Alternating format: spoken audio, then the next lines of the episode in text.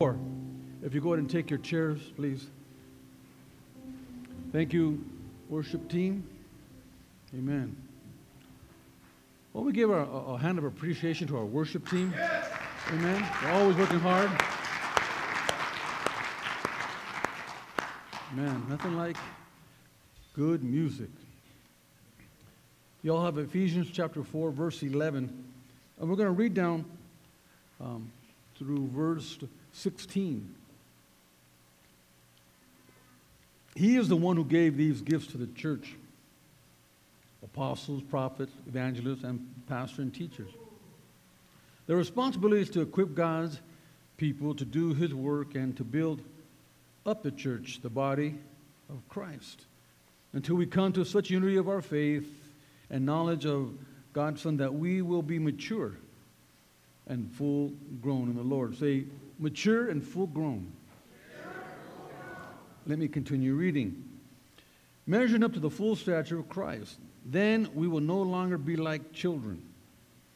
Let me read that again. Then we will no longer be like children, like romper room, forever changing our minds about what we believe because someone has told us something different, or because someone uh, has cleverly lied to us and made the lie sound like the truth.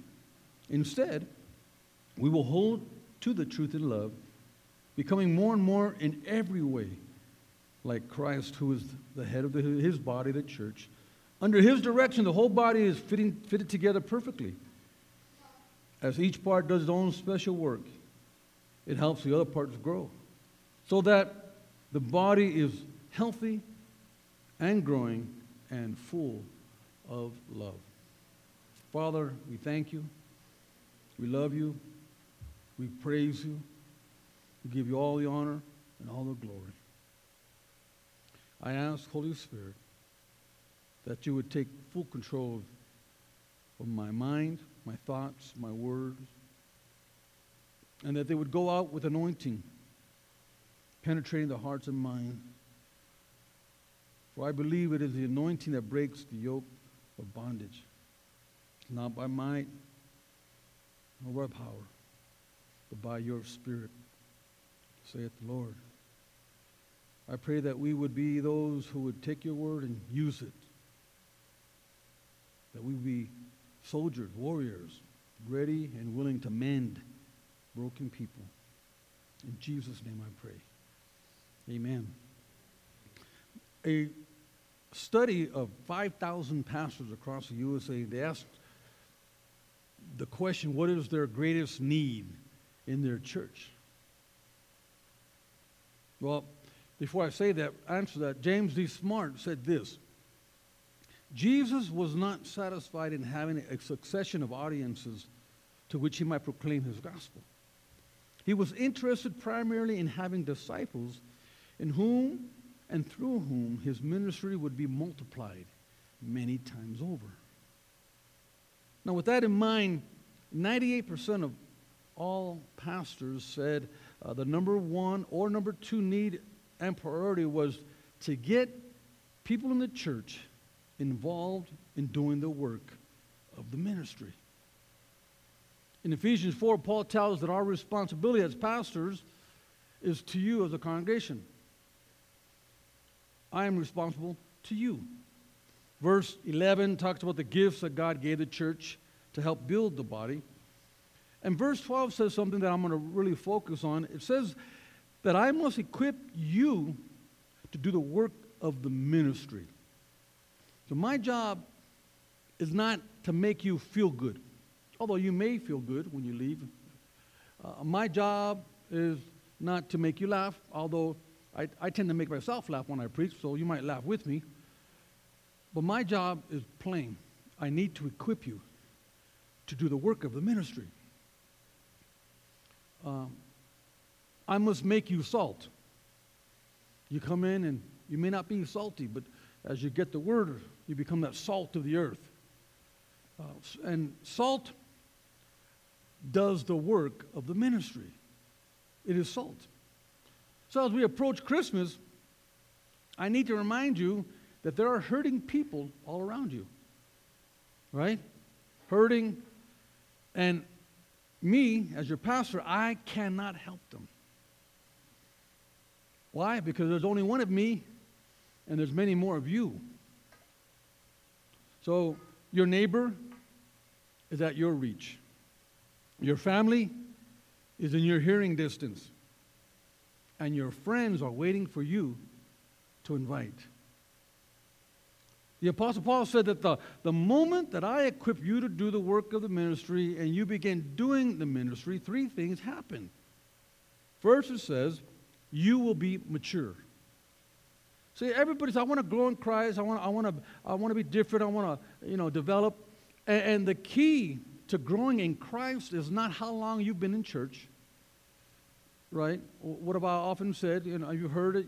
Uh, you can go to your garage every day of your life, but you will never become a car. You can go to church all you want, but that does not make you a Christian.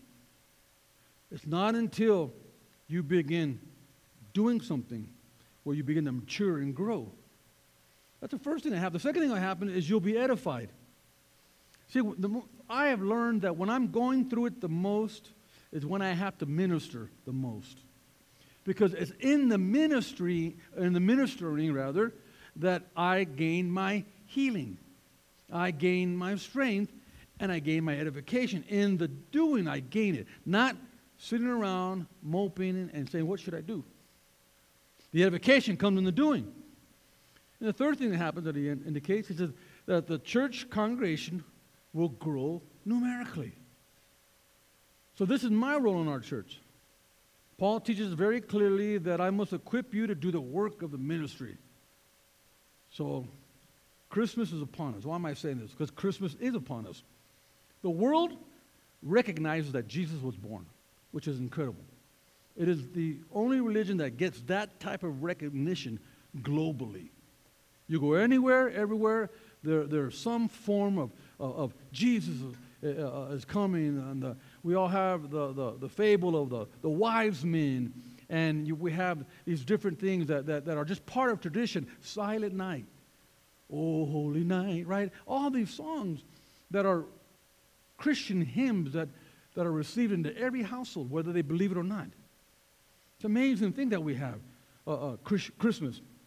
The greatest story, and this is the greatest story ever told, belongs to you. Huh? You have that greater story. So here's a fact. Unless, or here, unless uh, the pastor equips the congregation to do the work of the ministry, unless the congregation equips you, this is what happens. The pastor is in the way. If, if I don't equip you to do it, then I, that means I'm in the way. And some people, it's taught where the ministers or, or those leaders, they do all the work and we just come to church. No, no, no, that, that, is, that is a lie. The ministry is in you. Our job is to equip you, to make you the better you, so that you can be an example and a message to the world. Amen? So I'm constantly looking for people with the capacity to do what needs to be done. Always. On the other hand, the church must want to reach maturity. That's the difficult part. Nothing I can say, no, no motivation technique, no, no, no, no, nothing can reach inside you and make you want to be mature. That has to come from you. So, unless you want it, no matter how good it may be up here, the music, the presentation, it'll never happen. You must have a want to. I want to do this, right? Most choose a personal form of living, but you must seek edification through ministry. I'm saying something really very deep. I'm going to get you where I'm going to get you. You know, they were singing, I want to spend my life uh, mending broken people. And, and my, my topic is that you're called to be a mender. You have to mend people. And when I look at Christmas, I don't look at Christmas like ho ho ho. Oh well, that's cool. We're gonna have Santa Claus. I think maybe we're gonna uh, um, we're gonna nominate my nephew to be Santa Claus. Amen. Somebody. But that's cool. And some people get offended by Santa Claus. I don't, no, nothing doesn't offend me. As long as we put him in the right place, right? Let's just have fun. Some people even get offended at Christmas tree. I know some Christians like, ooh, a Christmas tree. That's a, that's a pagan, pagan uh, form of worship. That's, that's a tree. Hello, somebody. That's a tree with lights. That's all it is. And, and so, and they get so caught up with, with the religiosity, they mean the true meaning. See, Christmas to me is evangelism. I mean, we have the greatest story. It's in every household. They have cards on, on TV. We're talking about God continually. It's evangelism. See, evangelism really uh, is reproducing after your kind, in your likeness. Genesis 1:11, God said, "Let the land produce vegetation, seed-bearing plants, trees on the land that bear fruit, with seed in it, according to their various kinds." And it was so. Genesis 1:21. So God created the creatures of the sea, every living creature, moving thing which, which, which teems in the waters, according to their kinds. Every winged bird, bird according to its kind. And God said that it was good. In 124, God said, Let the land produce living creatures according to their kind, livestock, creatures that move along the ground, wild animals, each according to its kind. And it was so. So he tells everything. And I've often said, you know, it's amazing what God does. When he, when he spoke to the land, he said, reproduce after your kind. And the land responded, right? When he spoke to the water, he spoke to the water, reproduce after your kind. And it was so. But when he came to man, when it came to man, God spoke to himself. That's very interesting. When he spoke to the water, they, they listened and they created creatures.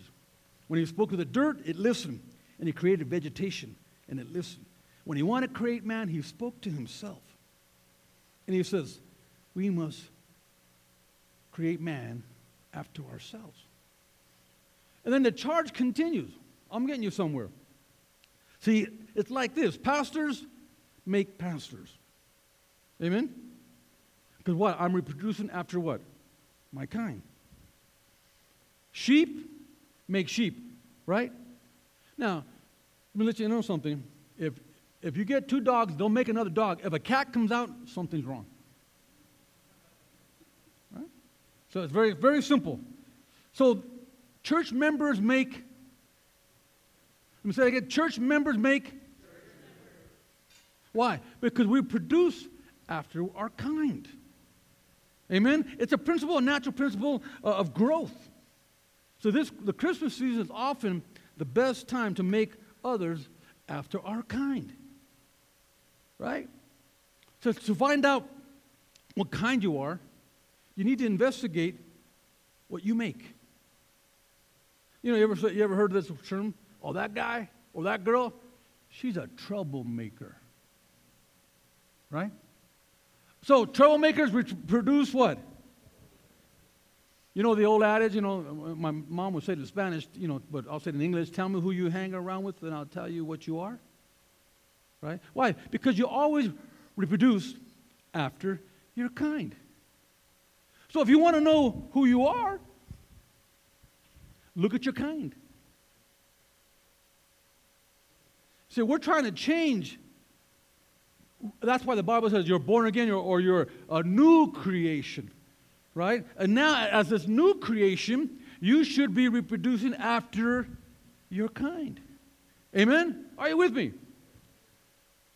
So if you cannot reproduce, and for the most part, listen, when people come to church, that's, a, that's a, a, an abstract concept. Right? We're, we're just trying to take care of ourselves and make ourselves better, but God said, no, no, no, it goes beyond that. In the making yourself better, really the only way to make yourself better is to make somebody else better right? And in that process of making somebody else better, you become better, right?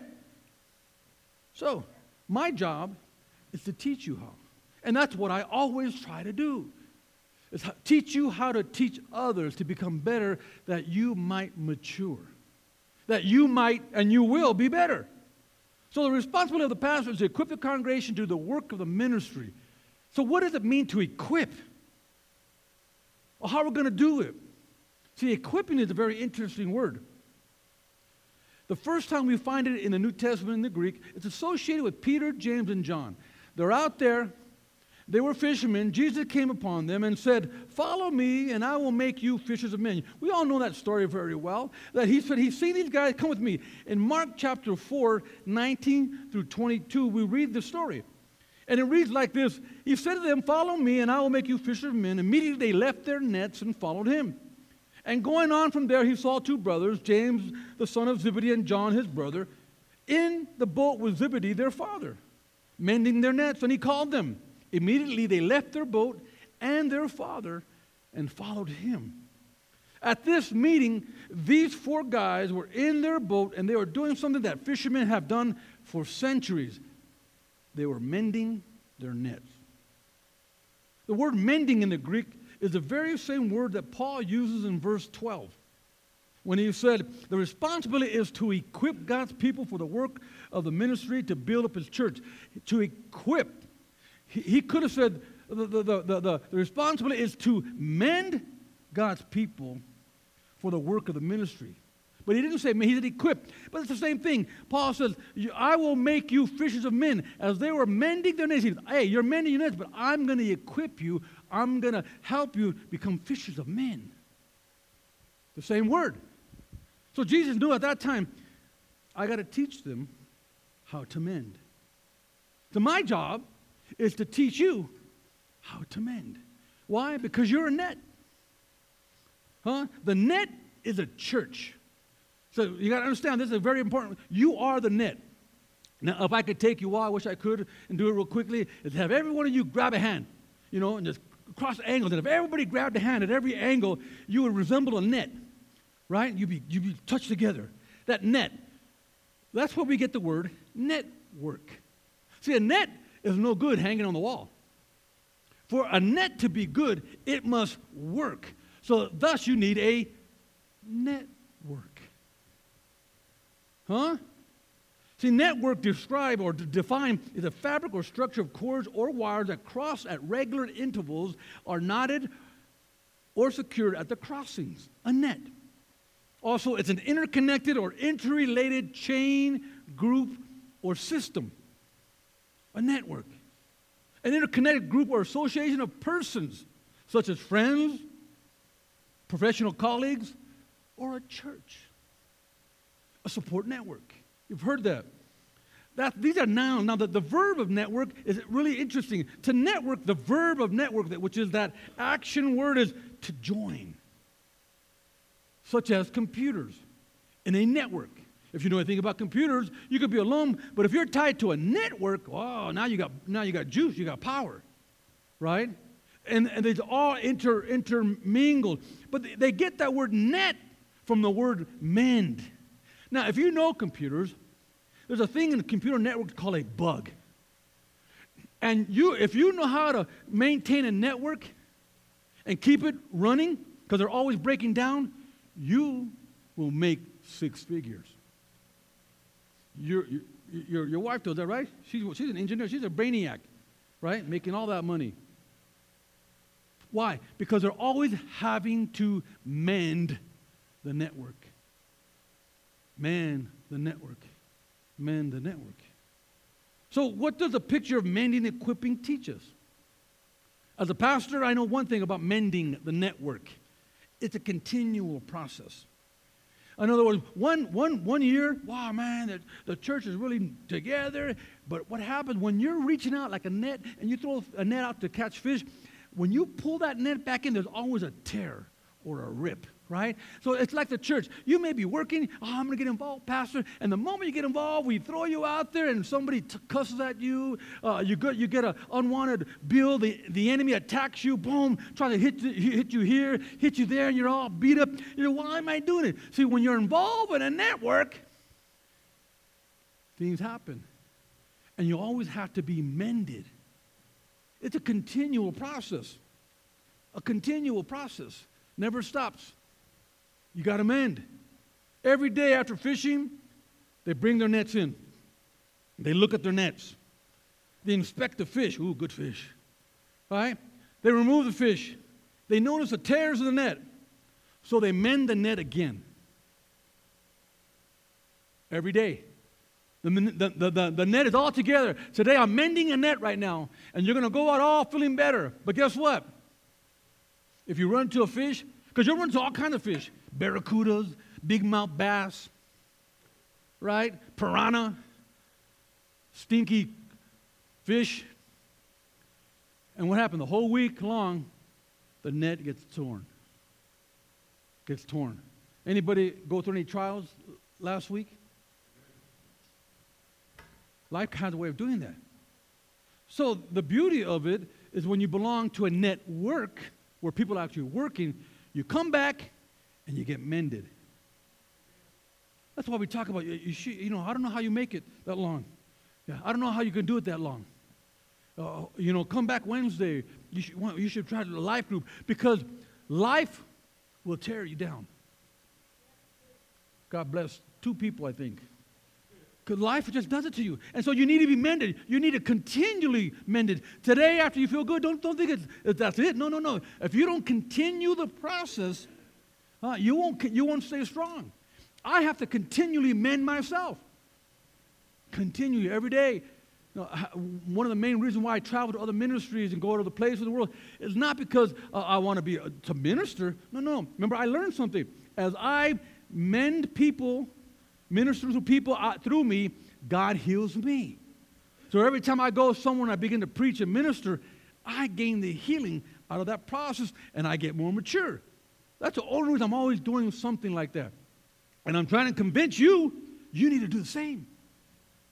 Until you do it, you're gonna get, you're gonna hit again, and then you're, you're gonna be out there, and because you have nowhere or you have no network to, to, to link to, you're just left to flounder, looking for a solution, looking for an answer, looking for something better. And because that's a continual thing, why do you think people are always getting high? Getting drunk? Why? Because they're not being mended properly, and that's all they have out there. So we have to be out there to, to teach them to bring them in. Amen? Say amen. amen. Fishers of men are always mending someone. Every day they know they are going to go back out and fish only to come back to shore and mend the nets again.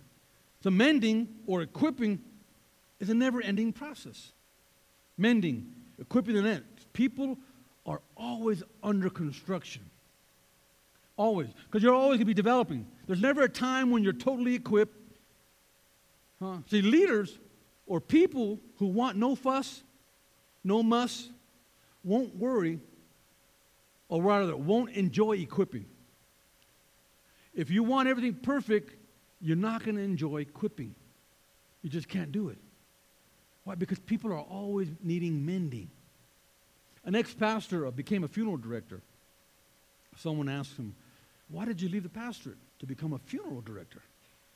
He said, It's very simple. Pastoring was a mess. I remember Susie tried to get her off alcohol for a year and she just went right back to it. It was a mess. And Joe, I straightened, I tried to straighten out his marriage for two years, and it's still a bad marriage. It's a mess. I just got so frustrated. So he said, I became a funeral director because here, when I straighten out people, they stay straight. No, no, no fuss, no mess. Second thing is not only continue, it's a per, it is the purpose of work. Or rather, mending is for the purpose of work. Mending nets are not for display. As soon as they, they mend the nets, they go fishing again. And we must attend church, right, to, to be amended and to fish. Right, when, when we come to church, we come to be mended to go fish. Ah, so if you come to be mended, but you don't go fish, then you're more of a display Christian. We should just hang you on the wall. See, as soon as they mend their nets, they go fishing. See, personal growth, to grow in your walk and development of Christ, you come to the church, but also to pass it on. We take what we've learned and we pass it on. So when we receive without giving, we become fat. When we give without receiving, we become faint. When we receive and when we give, we become faithful. There's always there's got to be a process. So how so how do you pass it on to others? How do you give it? First, it's like anything, you need a prospect. Who needs to know what I've learned? Who, who can benefit from the things that I'm benefiting right now today? Can, can anyone you know benefit? And you have to begin to prospect. Who? See, we need to hear the message and ask ourselves, who do I know that can use this sermon, for example? So you're, you're, you're always thinking that way. You're not just saying, feed me, God, make me feel better. And that may happen. But your first thought should be, how can this help somebody else? As you begin to think that, supernaturally, you get better. Second thing you need, you have action. You have to pass it on. Action. When will I pass it on? Do something. Hmm? One easy way is to download a message to your friends. Especially now, we, we have a, a, a, um, a YouTube page, Victory Outreach Colorado Springs YouTube. Get on there, follow it, send it to somebody. Very simple. My goodness, it's simple. You, you, can, you can win elections doing that. I have a friend. He's in Florida. Okay, they had a big major election. It's a true story. I met with Steve Shucks, and his friend was involved in trying to win the election in Florida. And you know, that election, I think they spent like somewhere in the neighborhood of uh, $50 million to get elected. That's a lot of moolah. Well, this guy is credited with winning the election. And what he did, he went on uh, uh, uh, Facebook and he went on um, Twitter and these different accounts, and he found and he learned and he found something. He found that there were 250,000 poor minority moms who were receiving vouchers to send their kids to school. In Florida, they get money to, to send their, school, their children to the school of their choice. Wow. So, and, and, and inherently, when you're a minority, minorities tend to vote one way. They tend to vote Democrat. And so th- they just sort of took it for granted. But this guy said, wait a minute, these, these women are getting this money to send their kids to school. 250,000. He sent 30 contacts to each one of those through Facebook, Instagram, or um, what's the other one? Twitter. Right? And he sent 30 during the election, he said 30 points of contact to each one of them. Right? And then what happened is the one who got elected was for vouchers, and the one who didn't get elected was against vouchers. Well, he sent these 200 to all these 250,000 minority moms. Those moms put that man in office, and it was accredited that 150,000 black women voted for that man who was for vouchers and put him in office over another black candidate. And they said, how could a black woman vote for a, vote for a, a white guy when they had a black guy? That's when they get involved in race. It had nothing to do with race, but it had everything to do with the right contact. Contact. Say contact. Because they just, all they did is said, this guy is against vouchers and this guy is for. And they, that was it. They never told them who to vote for. They just laid that out. Why am I saying that? It's very important. You have to share it. You have to learn to share it. Say, share it. Let's get a biblical example. The growth of the Korean church is among the greatest legacies of modern day Christianity. In 1900, 1% of Koreans were Christian. 1% in 1900. Right? Today, 71% of Korean Americans are Christian. And 30% of the country are Christian. And how did that happen? Somebody shared it. The growth of the gospel came at a cost. Now, what is the cost? If we go back earlier, because they didn't know how to win it. Because earlier, the first Catholic missionaries in the 1700s were persecuted and sent back to Rome. They couldn't make it in Korea. The first Protestant missionary, Karl Gutzlaff, stayed a month and got, got out. I'm out of here in 1832. I ain't going in here. The next one, Robert Thomas, he arrived 50 years later and they killed him. So by 1900, only 1%. But what happened? They reached one. And that one, all they did was begin to share it. One. Huh? One. I'm, I say all that to say this as I close. Show. You have an example of what I'm supposed to be to pass it on. Are you an example? See, a lot of times people don't pass it on because they're in church on Sunday, but they're sipping saints Monday through Tuesday. They don't pass it on because they are well aware that their lives are not representing what the gospel tells us to do or to be. So we have to get our act together. Practice is, see, coming to church is like getting in a huddle at a football game. Right? We're here to call the plays and get a strategy, to mend the nets to go to work.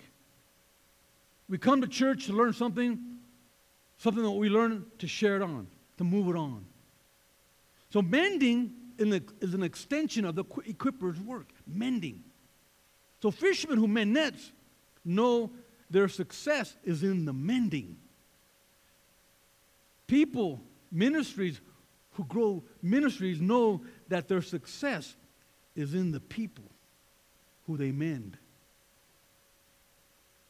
Nets are never going to go anywhere without you taking them there. Next, get fish that can never be gotten. Here are the facts, and I'm going to close with these facts. 82% of unchurched are likely to attend church if a friend, co worker, neighbor, or family member invites them. Let me say it again, these are facts.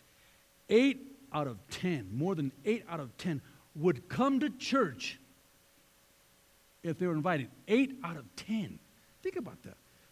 If you invited 10 people, statistically, eight would come. That's a fact.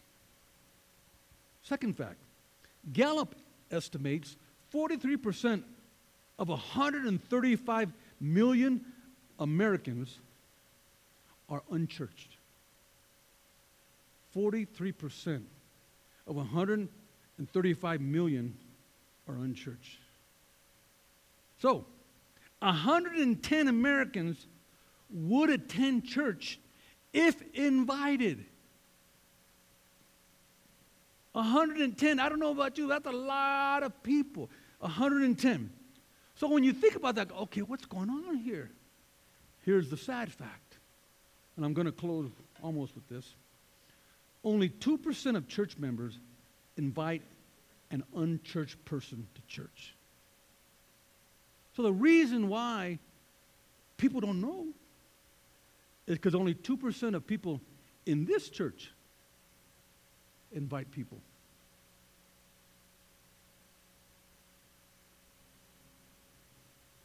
So, my goal at our church, different people with different backgrounds, using different gifts at different times, in different places to meet different needs, all for God's glory. See, it's Christmas. And listen, this is, has nothing to do with Christmas, those facts. But Christmas is even a greater time to reach people for God's honor and God's glory. Why? Because I don't I've lived in this world 50, you know, a long time, 60, almost 60, my goodness, 58 years. And there's been many seasons where I have not been doing that well. Where I wish somebody, anybody, would knock on my door and say, hey man, you want to go to church with me? And nobody did. Not until I found Victory Outreach on the street corner doing a rally. And I, I walked in in curiosity, and they got me. Well, when they got, when I, when I heard them, this, that is what I have been waiting for for all my life. Listen, there are people out there that are waiting for you. They've been waiting for you all their life. Because everybody has that area in their heart that said, I need God. I'm lonely. God, is there, is there anything more to life? Everybody's asked themselves that question. So, what do I have to do? I have to mend you. Make the net. And like I'm doing right now, I pray that you understand and you, you're healthy, you're good, so that I can throw you back out there. Now go get them. They're waiting for you. They're waiting for you.